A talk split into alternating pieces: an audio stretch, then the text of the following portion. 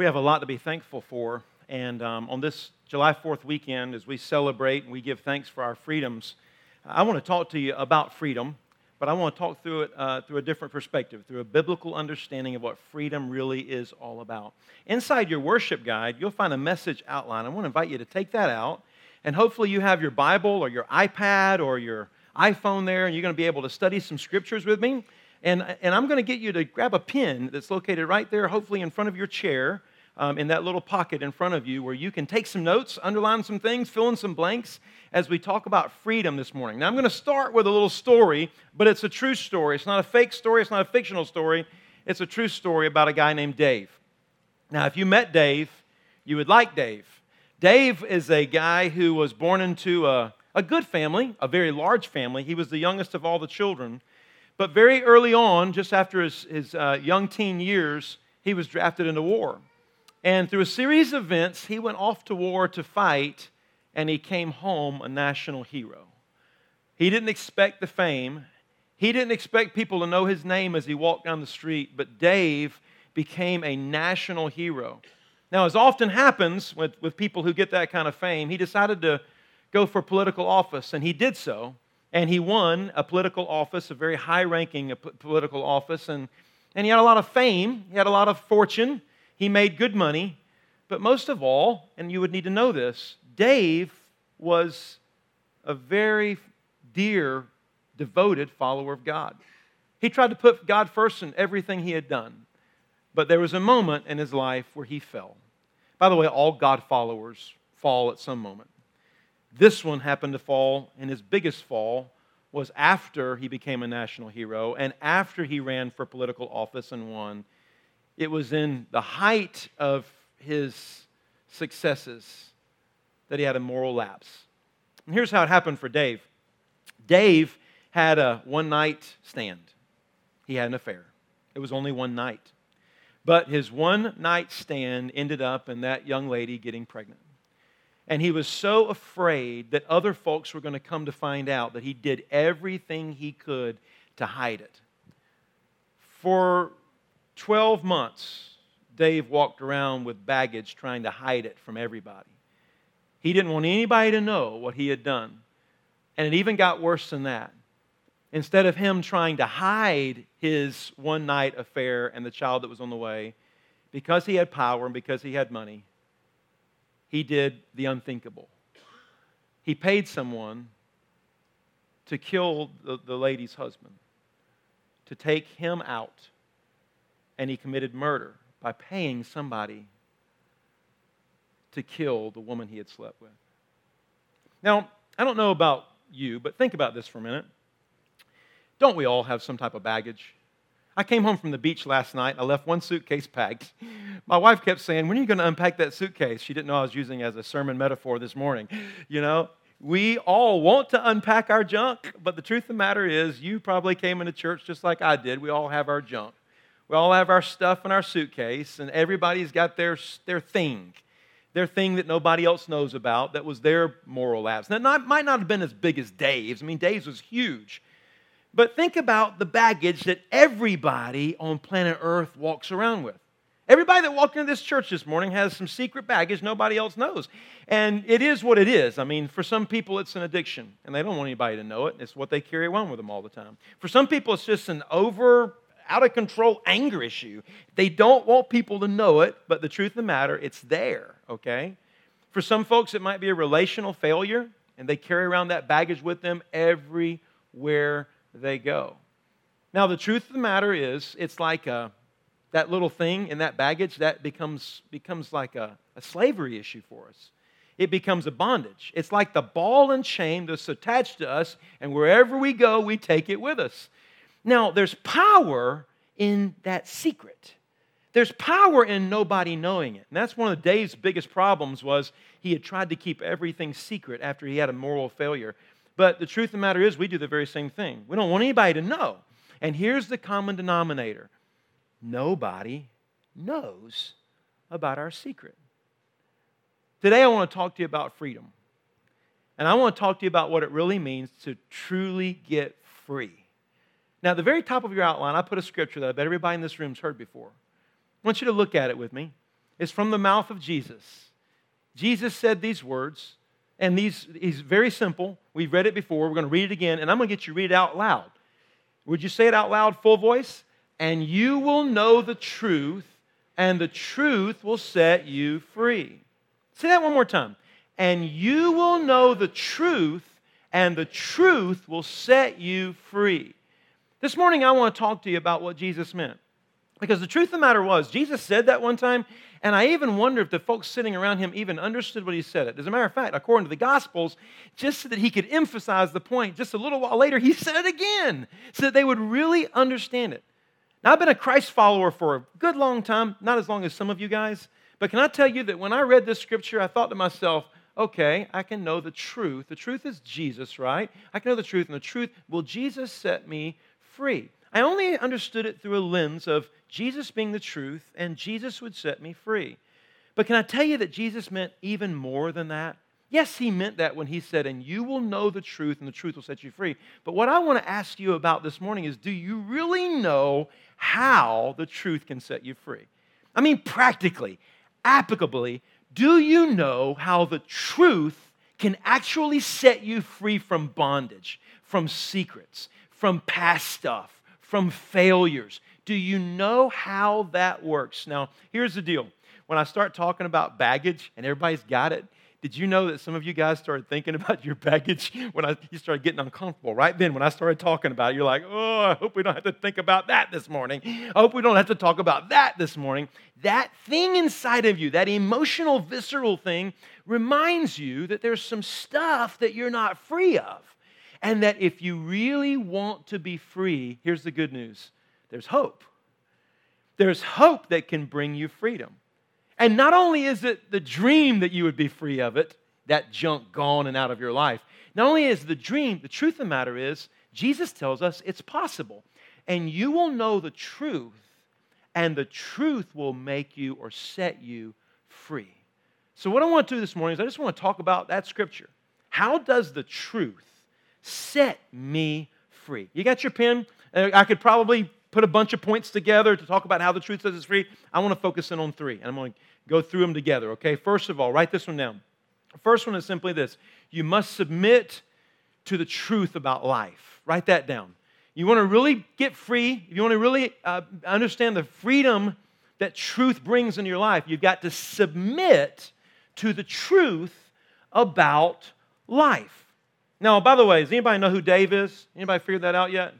Yeah, King David. That's right. King David in the Old Testament. Remember that guy, the one who threw the stone and took out Goliath? That's who I was talking about.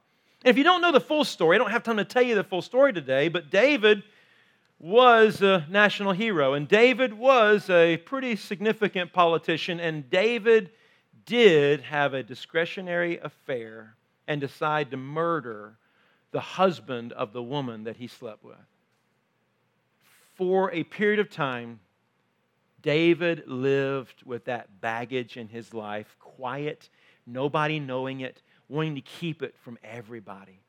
You ever had a secret that you just wanted to keep from everybody and you wondered if it ever got out, what it would happen and how bad you might look? That's where David was. I mean, he had a secret. and He didn't want anybody to know because it would make him look so, so, so bad. And if you know the story, by the way, you can read it 2 Samuel chapter 12, when Nathan comes along and Nathan tells him that God sends somebody to help David unpack his secret. But before that happens, when you read it through that scripture, it kind of seems non emotional. I mean, Nathan comes to David, he confronts him about his sin. David comes clean. You flip over to Psalm chapter 51. David, who was a songwriter, he actually writes a psalm about that moment in his life and I don't have it on the screens for, screens for you, but if you just flip over to Psalm chapter 51, let me just read these opening words when, when he cried out to God after he had finally come clean with his secret. He said, Have mercy on me, O God, according to your unfailing love, according to your great compassion, blot out my transgressions. Wash away my iniquity and cleanse me from my sin, for I know my transgressions, and my sin is always before me. David was living with his sin always before him, trying to hide it, trying to not let anybody know that it was there. And finally, he came clean with God. he hid it. Now, think about this. Have you ever been hiding something before and inside you knew it was wrong? David was not, he had not confessed it to God. He'd not asked God for forgiveness. He was just living with the baggage. He was hiding the baggage. He was hoping nobody would see the sin in his life, and he was trying to make sure nobody found out. But the truth of the matter was, something deep inside him told him what he had done was wrong. You know, oftentimes we call that thing a conscience. You ever, you ever heard that before, a conscience? I, can, let me just tell you my own story um, real quickly, one of my stories. I'll never forget uh, when I was a little boy, we were all visiting my, my, my granddad, who we called Paw Paw. All right, we were visiting Paw Paw. Paw Paw had no money. He lived, he was so poor, he didn't have running water in the house. He didn't, you had to go out back to the outhouse, if you know what I mean, right? That was Paw Paw. I always felt sorry for Paw Paw because he just didn't have other stuff that so many people had. But let me tell you, Paw Paw was happy. he was happy though he didn't have anything. We stayed at Paw Paw's house one night so late as a child, I got so hungry. I got so hungry. I wondered if my mom and dad were ever going to feed me again. I thought I was going to die of starvation. And while we were sitting in his living room, which was not much of a living room, I remember looking right up on top of the wall. There was not even a top to the wall where it met the ceiling. And he had a, a, a box of Fig Newtons up there. And I remember thinking, if I could just have a Fig Newton. Oh, if I could just have a oh, that would be so good. And so I asked my pawpaw, I said, Pawpaw, can I have one of those Fig Newtons? He said, Yes, you can have one of those. And my mom and my daddy, knowing how poor my pawpaw was, said, No, you're not going to get one of those. Don't worry, we'll feed you later on. Mom, dad, y'all have done that, right? Well, there came a time where they all left the room, and I did the unthinkable. I stole a Fig Newton. Oh my goodness. I hid it. I hid it. By the way, it's hard to hide a Fig Newton. They make a lot of noise. All right. Uh, it was in this little wrapper. I hid it under the back seat of the car because we had an hour long trip going back home from Paw Paw's house. And I remember telling mom and dad, I'm going to go to sleep in the back seat back there. And I, I, was planning on opening up my Fig Newton and eating my Fig Newton back. I was going to have a buffet in the back seat. You know what I mean? Can I tell you, from the time I took the Fig Newton to the time where my daddy beat the pulp out of me, they heard the wrapper in the back seat. Can I tell you, all that time in between those two things, I had this bad stomach feeling. And I don't mean that I was hungry, I knew I was doing wrong. There was, some, there was beyond like a, I guess, I guess you would call it your conscience, right? There was, I knew I was doing wrong, and I knew I was choosing to do wrong, and I knew mom and dad had said what was right, but I knew I was choosing another way. And there was this thing that I was hiding. There was this bad thing that I knew that I was doing when I stole the Fig Newton from my pawpaw. And I bet if we could go person to person to person to person to person to person, every one of us have had a moment where we knew we were doing wrong and we had that thing deep inside of us that was telling us this is right and this is wrong and I'm choosing to do wrong, but I want to hide it. I want to choose to go that way. Did you know God put that thing inside of you that tells you right and wrong? It's not there by accident. Your mom and daddy didn't, they, they didn't have a pill and give it to you. God gave you that thing inside of you. But can I tell you what's more than that? Did you know that even if your conscience, even if your conscience got warped and was all screwed up and messed up and, and it was off kilter and not following the right GPS, did you know that God says He shows us truth way beyond that? What are we talking about here in point number one? Go back to point number one. Submit to the truth about life. So, did you know that truth is so important that God says He's going to put it all around us?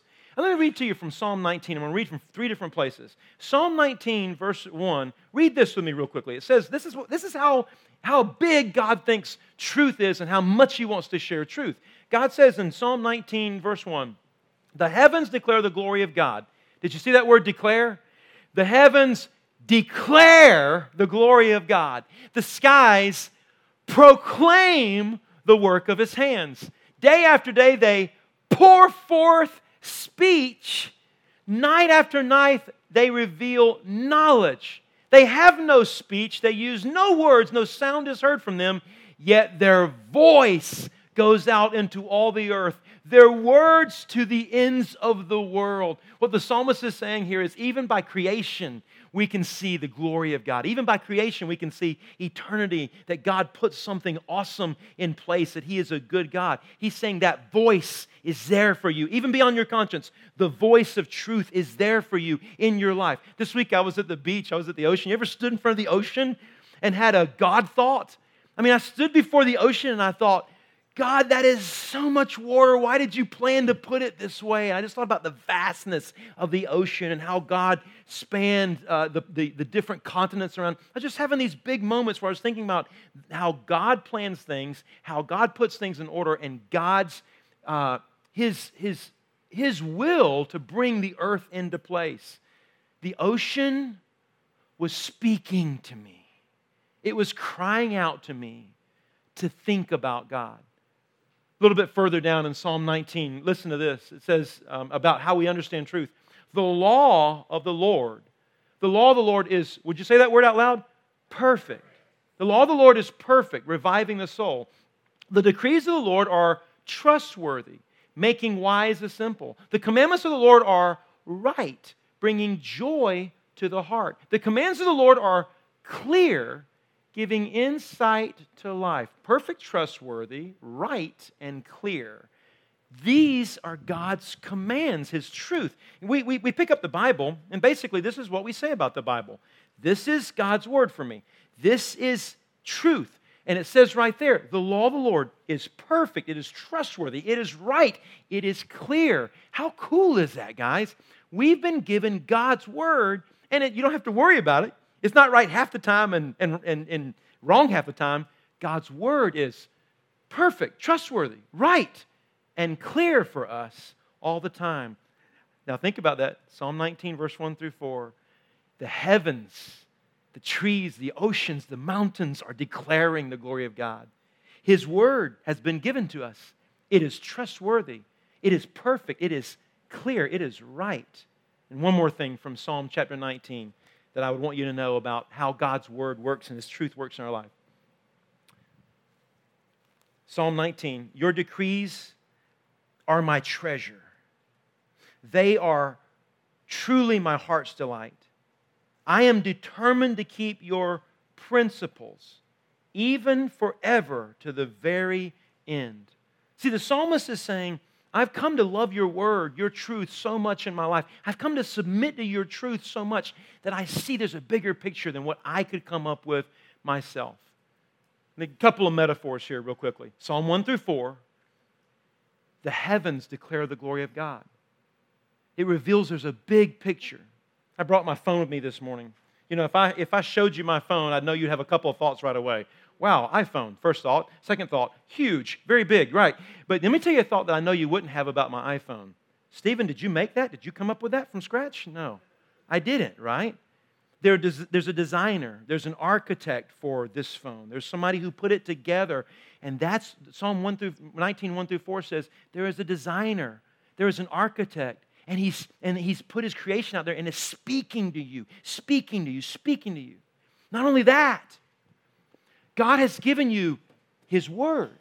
It's trustworthy, it's right, it's clear, it's perfect. Metaphor. Not my phone. Actually, this phone kind of would work as a metaphor, but think of a GPS for a minute. I have God's Word. God's Word's like a GPS. It has fixed points in it. You know that's what a GPS does, right? It has fixed points in it that help you navigate to a certain place. This is God's GPS. It has fixed points, and this is perfect and clear. It's never wrong. It's guiding me to where God wants me to go. It's truth, but I've got to submit my life to the truth. And then finally, this one more time. Let's put that last. The psalmist said, This is. This, there's a master designer. He said, Your word is true, it's clear, it's perfect, it's, it's right. And then that last one, he says, I love your law. I, I, I love it. I love everything about your law. Uh, it's, your decrees are my treasure. You might say, why? Why would the psalmist say that? Why, would, why, why is God's word his treasure? Why? Because this word keeps him from sinning. This word keeps him from being enslaved. This word leads him towards freedom. This word guides him to where God wants him to be. So you see, what God is saying is listen, I gave you your conscience, but I've given you so much more. I've given you the trees and the mountains and the seas. I've given you all that to show you how big I am. I've given you my word to guide you along the way so that all along the way you'd have fixed points to know what is right and wrong. But the question is have you submitted yourself to my truth? Have you really said, okay, God, this, this is truth? A couple of questions for you, real quickly. Have you really studied the Bible? I mean, maybe there's a time in your life where you say, Yeah, I, studied it. Are you still studying the Bible? Are you really giving high value and credence to truth? That God has given us truth in a book. Are you studying the truth? See, I think it's real easy sometimes to give mental assent to submitting to truth. But you only really are submitting to truth when you're studying God's GPS and you're really allowing this truth to impact your life. So, have you studied God's Word? A couple of learning points I'm going to give you along the way. You got to fill in this blank real quickly? Here's something to remember about God's truth and how it affects me and the way I look at God's truth. Write this down. My view of truth will determine my value of truth. My view of truth will determine my value of truth. Now, watch this. If I really believe that this is God's word, that, it, that He breathed this into existence and it's going to guide my life, if I truly believe this thing is a GPS that's going to help me navigate towards glory like God wants me to be navigating my life, then I'll have a high value for this. But if I say to myself, hey, this book's like, like a bunch of other books, it's just a bunch of archaic, you know, religious teachings. It, it's probably got some truth in it, but I don't know that it's full of truth. If I don't really have a high value of that, then a high view of that, then I'm not going to have a vi- high value of that in my life, right? Am I really going to be driven to ever study that book if it's just one of a bunch of other books that might be truthful? I don't know. One more time. Your view of truth will determine your value of truth. Now, here's the good news. I want to close with a couple of thoughts here. We're talking about submitting to the truth about life, okay? A couple of thoughts. You might want to write these down. Here's a couple of cool thoughts. The first thought is this I don't have to wonder about truth. God's given it to me in a book. How cool is that? I don't have to wonder whether it's true. Here's another one. Write this one down. I don't have to go search for it. I mean, God put it in a book. God put it in a book. All I got to do is get the book. If I've got the book, I'm holding truth in my hand. So the question is are you submitting your life to God's truth? Do you have a high value of God's word or a low value? What is your view of God's word? Can I just tell you, when I was a young Christian, I, I, I read some scriptures in God's, God's word, and when I finally understood that God said in His Word that this book is different from any other book. There's a place in 2 Timothy, for example, where God says this book is living and active. It's not, I never read another book that was living and active, right? It's living and active, that it pierces beyond bone and marrow straight to the spirit of a person, that it's a breathing, a breathed document, that it is a living document. When I finally understood that, I thought to myself, this book is a lot different than any other book I've ever had before. And then I came to realize that when I pick up this book, something happens. I get an encounter with my Father. He begins to talk to me, open my mind, help me understand. Let me one more time say this. What are we talking about? How can the truth really set me free? It starts with having an understanding of what is truth and submitting to the truth about life. Submit to the truth. Now, you got that one done. Let's talk about the second step. Fill this one in. Not just submit to truth, but show up with the truth in your life. Don't just submit to the truth. That's God's word, God's plan, that's God's big picture. Now it's show up with the truth in my life. Now, this is simply this being honest about my life. It's coming clean. It's unpacking the suitcase. Now, it's one thing, it's one thing to know the Bible is true. But it's another thing altogether to then take my suitcase and put it on the table and say, okay, God, now I'm going to let your truth impact my junk. All right? I'm going to let your truth come clean with my stuff, all right? My hidden stuff that nobody else knows about that I've been trying to keep secret. I'm going to let your truth actually shine a light into that. By the way, um, this is what happened with David. David was trying to hide it from everybody. He, his suitcase was shut tightly, and it might have had a little lock on the edges of it. David was trying to keep everybody out. God taps this guy named Nathan on the shoulder. Says, Nathan, I want you to go talk to David. I want David to come clean about his junk. Now, Nathan, if you read the scripture, Nathan's first response wasn't like, oh, great, I'd love to, thank you, God. And he, that's not what he, he's reluctant at first. Nobody wants to go talk to somebody about their junk, you know? So he's reluctant at first, but Nathan obeys God. And he goes and meets with David. He tells him a story. That story reveals the sin in David's life, and then they have this encounter between the two of them. I'm going to say that differently. David's stuff would have stayed packed up in the suitcase unless Nathan came to him and helped him unpack it, bring it out into the light, and that's what brought him freedom. David had to show up, show up to the truth in his life. He had to open up his stuff. Look at that scripture. The Bible says this James 5 16. Confess your sins to each other and pray for each other so that you may be healed. I'm going to leave that up there for a few minutes because that's big scripture there, okay? Just going to leave that there. Confess your sins to each other. That's actually what happened. Did you know that when Nathan came to David and talked to him about his stuff in his suitcase, his, his affair, his murder, when he came to talk to him about that, it blows me away what happened. You remember what happened at all? David, when he realized that Nathan had, had knew about his stuff and opened up his suitcase with him, did you know that David didn't make excuses? He didn't blame somebody. That, that, that's, that's what a lot of us would do. We'd start making excuses or, well, I'm sorry, you don't know, you didn't understand, this was going on. We, he didn't make any excuses. He didn't blame anybody. The first words out of David's mouth when his suitcase got open and Nathan was standing right there with him was, I have sinned before the Lord. First words out of his mouth. He didn't blame. I, that blows me away. He says, I have sinned before the Lord. Confess your sins to each other and pray for each other so that you may be healed. Stephen, are you really suggesting that I'm supposed to go to somebody and like do confession with them? That I'm supposed to take my suitcase and I'm supposed to, with them, kind of unpack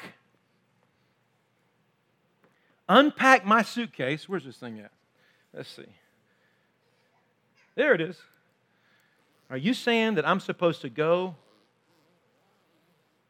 to somebody and confess that to them? Really? Let me tell you something real quickly. Some of you come from Catholic backgrounds, so that word confession has kind of a had a connotation to you, okay? So when you hear the word confession, you normally think of a place you go, okay? Maybe a little booth with somebody who's a professional clergy person, you know? And in that booth, you have a little bit of privacy, right? And you speak through the little screen. If, if that's, your, that's your image, right? And what I want to help you understand is that's not too far from what James 5 is all about, okay? There's a beauty in that confession. Now, I want to be honest with you. I don't think that's what James was saying.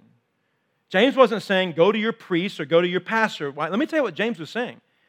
James was saying, You have friends that love you, you have family that love you, you have people around you who care for you, who are God-fearers all around you. You have good people all around you. There's going to be some times in your life where you need to unpack the suitcase. And sometimes that might be with a professional person, you know, or a counselor or, or a priest or a pastor. But most of the time, can I just be honest with you? What I think James was talking about here was, you know what? We've lost, we've lost power because we've forgotten the power of confession. Of just opening our suitcase with somebody else and saying, Can I talk to you about my stuff? Can I talk to you about something? Notice what that scripture says. Confess your sins to each other and pray for each other so that you may be, what's that word? Healed healed. You might want to underline that or circle that. healed. See, here's, where, here's what happens in confession. When you, if you really want to get free, we got to talk about confession, okay? And we get, when we really talk about that, what we're saying is that's where the healing comes from. Stephen, wait a minute. I, I, why don't I just talk to God in private, right? I can just talk to God in private and I can get forgiveness of my sin. Can I tell you that's exactly what happens when you talk with God in private? You do get forgiveness of your sin, and some healing can begin to happen. But in, with your pen, would you write that real quickly? Forgiveness comes from God, but healing comes from God and others. Have you ever thought about that? It's right there in James 5. See, forgiveness comes from God, but healing will come from God and from others. This is the way. This might be, by the way, this might be paradigm shifting for somebody in the room. I don't know here. But did you realize that if you really want to be healed of the stuff that God wants you to confess it to somebody and in that place receive grace and healing for it? I'll tell you why in just a minute. But before I get there, first of all, just let the thought wash over you. Let the thought wash over you that in God's big plan, healing comes from you bringing it to somebody else.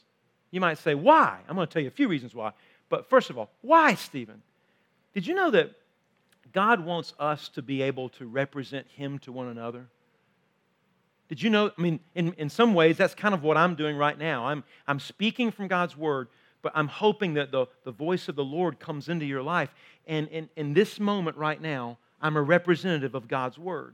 And by the way, God does this all the time. He lets us represent himself to one another, when we serve one another, when we love one another, when, we, when we're in fellowship with one another. And one of the things God wants to do is when, we are, when we've fallen and when we've sinned, when we've stumbled, when we've got our baggage, when we've got our secret, when we're pulling around our case, He wants somebody else to come into our life to be His representative that will give us grace, that will give us hope, that will free us instead of us moving around. The, otherwise, hey, why Nathan?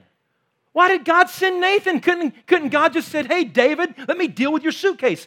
God sends Nathan to David so that Nathan would be his representatives. I like to think of it this way. I'll give you another reason why God wants us to confess to one another. Sometimes it's a lot better when I hear grace and forgiveness through a person's voice than just through my own little mind. Are you with me? It's totally different for me to say, hey, here's where I messed up. Here's my misstep. Here's where I failed. Here's where I sinned. And to hear somebody else say, and God has forgiven you. Did you know that right after David said those words, I have sinned against the Lord? Do you know the next words out of Nathan's mouth? He says, and the Lord has forgiven you and he has spared your life. Grace, right out of Nathan's mouth, right after David speaks. Are you tracking with me? Stephen, seriously? Nobody wants to unpack their stuff with somebody else. Guys, I believe that's one of the reasons we have so much dysfunction on this planet and even dysfunction in Christian circles and in the church.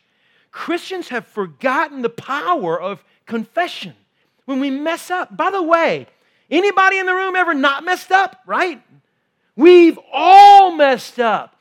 We're all sinners. And when you really learn how to confess your stuff, all of a sudden now you're open to being something different. You can be a sinner, saved by grace. When you really begin to say, okay, I'm just human and I've messed up. And see, God shows us something here through James. He says, You want healing? Confess your sin to one another. Confess your sin and, and bring it out into the open. Look at Proverbs 28 13. If you hide your sins, you will not succeed. If you confess and reject them, you will receive mercy. By the way, that's a promise and a warning. The first part's a warning, all right? There's the warning. If you hide your sins, David, you will not succeed. If you pull it on your suitcase and hide it, you will not succeed. But if you confess and reject them, then you will receive mercy. Mercy from who, by the way? I believe you will receive mercy from God and you'll even receive mercy from others. There's a beauty in that, by the way. So, what is this thing about the truth setting us free? You can't be truthful if your suitcase is still packed, right? You can say all day, oh, yeah, I like the truth. The truth is good stuff. And pretend you don't have junk in your bag, okay? But if you're really ever going to have the truth set you free, you've got to submit to God's truth. And then you've got to be willing to let God's truth open up to you about your stuff. You got to be willing to open up your stuff and let God begin to have His say about your stuff. A couple of final thoughts here. Look at this uh, couple of things I want you to write down. I didn't even get them all in your notes here. First of all, write this one down. Confession breaks the cycle of self deception. Confession breaks the cycle of self deception. What do you mean by that, Stephen? Anytime you're trying to hide your stuff, anytime you're trying to keep your suitcase closed and not show it to anybody, there's always a lie you're telling yourself about that stuff, okay? So let's just say it happened, you're telling yourself, you know, I don't want to let anybody know about this because of, and then you've got your lie, okay? It can be, you can have a lie about yourself and your worth. It could be a lie about God and God won't forgive me. It could be a lie about other people. They, they'll never trust me again. They'll look at me totally different. They'll never, you know, they, they, won't, they won't receive me with grace and mercy. You could tell yourself any number of lies. It could be about your past. You could be telling yourself a lie. Well, I'll just, I'm just going to carry this around with me, and you tell yourself a lie about your past and you're not worthy to be forgiven. This, or you can tell yourself a lie about your future. There's so many lies, but here's the deal. When you open up and you confess, in that moment, you break the power of the lie. You break the power of the lie that you've been telling yourself all those years. You break the power of that and you trust somebody with your stuff. By the way, here's another piece of that confession. Did you know that confession reduces the power of a secret? You might want to write that down somewhere. Confession reduces the power of a secret that you've been holding on to. When you open that thing up, all of a sudden it doesn't have nearly the power it used to have over your life. Now, you're being freed. You're moving towards freedom because it doesn't have the grip it used to have on you because it was just a secret. And then, and then one more, I guess, thought there is the, the purpose of the confession. The purpose of confession is not disgrace. It's never disgrace. It's never that you would say, Oh, here's my stuff, and that somebody would say, Oh, I can't believe you did that, or I can't believe you thought that, or I can't believe you. It's, it's never about that. The purpose of confession is not disgrace, the purpose of confession is grace. That you would come clean and that somebody would offer you grace. This is what it's all about. So, Stephen, how does the truth, if I know the truth, eh, how can it set me free? Well, the first thing is you have to say, you know what? I submit that there is truth on this planet. I submit that God put truth in my conscience. I, I, submit that God put truth in the trees and the mountains, and they're pointing me the way to Him. I submit that God put truth in a book. I submit my life to truth. I believe that there is a holy God who has a certain way for me to live. But the second step is coming clean with your stuff and opening up your stuff and then letting somebody else into that world, confessing the secret, bring it out, and then praying for that forgiveness. You want healing? James 5 is very clear. You want healing? Healing comes by confessing your sins to one another and praying for one another. Got your pen? I'm going to kind of go off the radar here now and one third point about how truth frees us, okay? And the first the third one is this. Speak out with the truth in your friend's life. Speak out with the truth in your friend's life. Stephen, what are you saying there? When you see somebody's walking around with some stuff that, that you know is not good for them and they're hiding it from everybody else, it's time for you or somebody needs to speak truth in their life. Now, real quickly, I am not talking about small issues here. I'm talking about big issues, all right?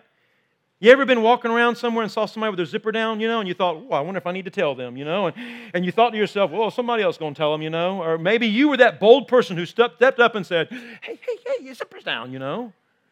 You ever seen that person with broccoli in their teeth before and you thought to yourself, oh my gosh? And you, and, and, and you hope to yourself, you know, should I say something or will somebody else say something? I mean, that got a big, you know, missing tooth because there's so much. By the way, those are not the kind of things I'm talking about here. I'm not talking about small little things like zippers down and broccolis in your teeth. I'm talking about big things. I'm talking about things that can wreck somebody's life.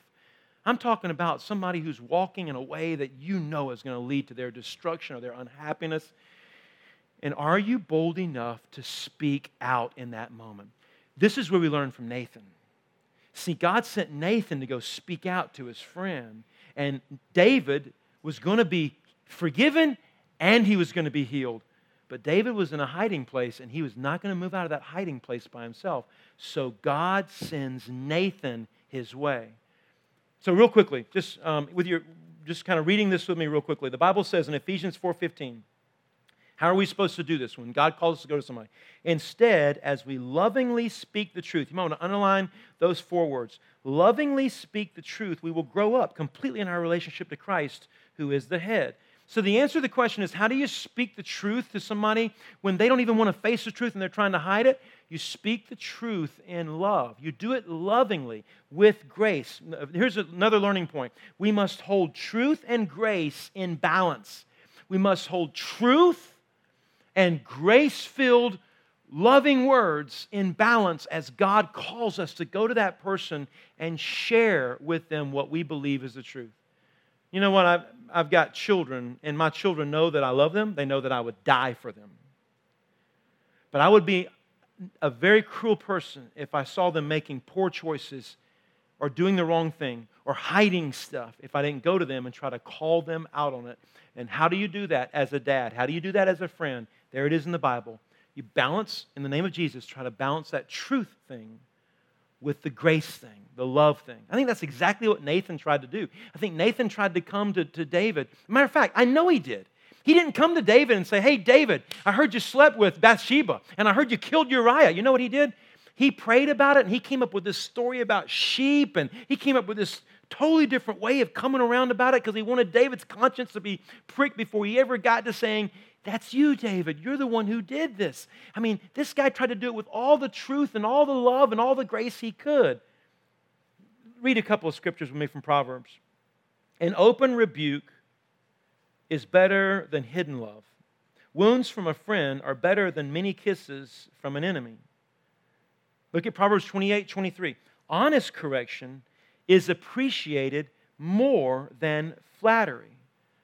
So if you know of somebody in your life that is, needs a word of truth, you see them going down a path that you just don't think is a wise path, God might be calling you to go to them, to be the Nathan in their life, so that the truth would come into their world and the truth would set them free. So, Stephen, how do you do that? A couple of application points here, real quickly. Real quick, application. Flip that outline over. On the very back, I've given you some application points. If God is calling, is calling you towards going to somebody and trying to share with them a word that would free them, how, what are the things? And I've put them all here on the board together, so I just want to kind of read them all together. The first one is this get clear about the issue. I mean, know that you know that you know what issue God's calling you to go and share with them. I mean, is it something that is unbiblical in their life? Is it something that is unmoral? Or immoral? Is it something that you believe is unwise? What is the thing? If you don't get clear on the issue, you can go over there and talk to them about their personality and the way they said this or did that. No, no, no. You need to get really clear about the real issue and zero in on the real issue that is there with them. Okay, so get clear on the real issue. The second thing uh, is this ask God if you are the one to address the issue. You might be the one but you might not be the one that's supposed to go and address the issue. Let me tell you how I know you're not the one, okay? Pretty much. If, if uh, you feel like all of a sudden you feel like uh, maybe God, maybe, you know, I don't know whether it's a burrito or you think God's talking to you and you think to yourself, man, I see them messing up and I want to be the one to set them straight. You know, if, if that's what you got going on in your mind, you're probably not the right one, okay? There was a woman one time who came to John Wesley, this, the guy who started the Methodist Church, and she said to John Wesley, she said, uh, uh, Reverend Wesley, I found my spiritual gift. I figured out that I have the power to speak my mind. And John Wesley looked at her and said, Hey, lady, some things, should, God's okay with some gifts being buried. Maybe you ought to bury that one, okay? If you're just trying to go and speak your mind to somebody because you want, you, you've seen them, listen, you're probably not the right person. But if God taps you on the shoulder, or you feel like God might be tapping you on the shoulder, and there is a reluctance in you, and you say, Oh God, let somebody else be that person. I, I, I, oh God, I don't know that I can do that. Then God's probably tapping you on the shoulder, and He's saying, Listen, I want you to go, and I want you to talk to them about that thing going on in their life that unbiblical, that immoral, that unwise, whatever is that thing, I want you to go. Can I tell you guys? Listen, one more time. I'm going to say it. I, I, said it earlier, but I'm going to say it again. I think this is part of the reason we've got, we, the church has lost its way sometimes. There is power in this kind of confession, and there's also power in this kind of accountability when God calls us to go one to another and say, hey, just forgive me if I'm wrong here, but I see something going on in your world. I, gotta, I, I love you enough to say that I see a train wreck coming. So you get clear about the issue. You ask God if you're the one to address the issue. And then look at this next one. You address the issue in person and in private. You don't ever do anything public. You don't want you listen, what is the point of this moment? It is grace, it is grace, not disgrace. So you don't want to humiliate them, you don't want to embarrass them. You go to them in person and private. You, you're gentle and you're honest. Boy, I see Nathan doing that. He's gentle, he's honest, he's real. And then look at that last one. You follow up. You don't unload and then abandon. Oh, God told me to share you this, and, and then you share it, and then you just go away and you act like you, you know you don't. No, this is where the ball is dropped more times than not. Because if God calls you to go to somebody and share that you, you see something going on in their world, listen, when you go off again, don't you realize that very soon you need to go back again and just check and say, hey, are we okay? Are we okay? I want to make sure we're okay. Because listen, that was just a moment that God had here. I want to make sure our friendship, because you want your friendship to keep going, right? You don't want to let that one moment stop. And the ball gets dropped right there because people don't follow back up. Okay, so I've, I've shared with you a few thoughts about how the truth can set us free. Go back to that first scripture, right? And you will know the truth, and the truth will set you free. So I want, you to think about that for a minute. How does that happen? I've given you some practical ways about how that happens today. You submit to the truth in your life. You show up and you find a way to unpack your suitcase with somebody, a trusted friend, a family member. Hey, listen, I'm your pastor. I'll be here for you. Come and I'll unpack it with you. Because when, as soon as you unpack stuff, what happens is it, it no longer has the slavery over you. You move towards freedom, right? And when God's calling you to go to somebody, go to them in truth and in love. This morning, I just wanted, I don't know what God's doing in people's life. I just don't. I have prayed that God would speak His word in us, and everybody has their own thing going on. Everybody's got their different suitcase, everybody's got their different networks of relationships around them. But for a few moments at the close of this message today, what I've just felt led to do weeks ago was just to open up the altar I can't even tell you what to come and do at the altar. I don't know. Maybe you would come and just say, God, would you reveal to me the person that I need to go and open up my suitcase to? Maybe you would come and you would say, God, I feel like you're calling me to reach out to so and so. Remember that? Did you see that little blank at the bottom? I love this person so much that I'm not willing to let them keep going down that destructive path. I will go to them. Is there a person God might be tapping you on the shoulder? It could be your child. It could be your mama. it could be a coworker or a boss. Is there somebody God's calling you to go towards and talk to? I don't know. But here's what I do know. I do know that God uh, prompted me just to open up the altar this morning. So I want to invite you, come, talk with God. Allow some open space. What would God want to free you from?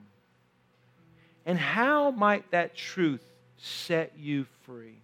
What would you do to move towards freedom? Come, for the altar's open. You're invited to come.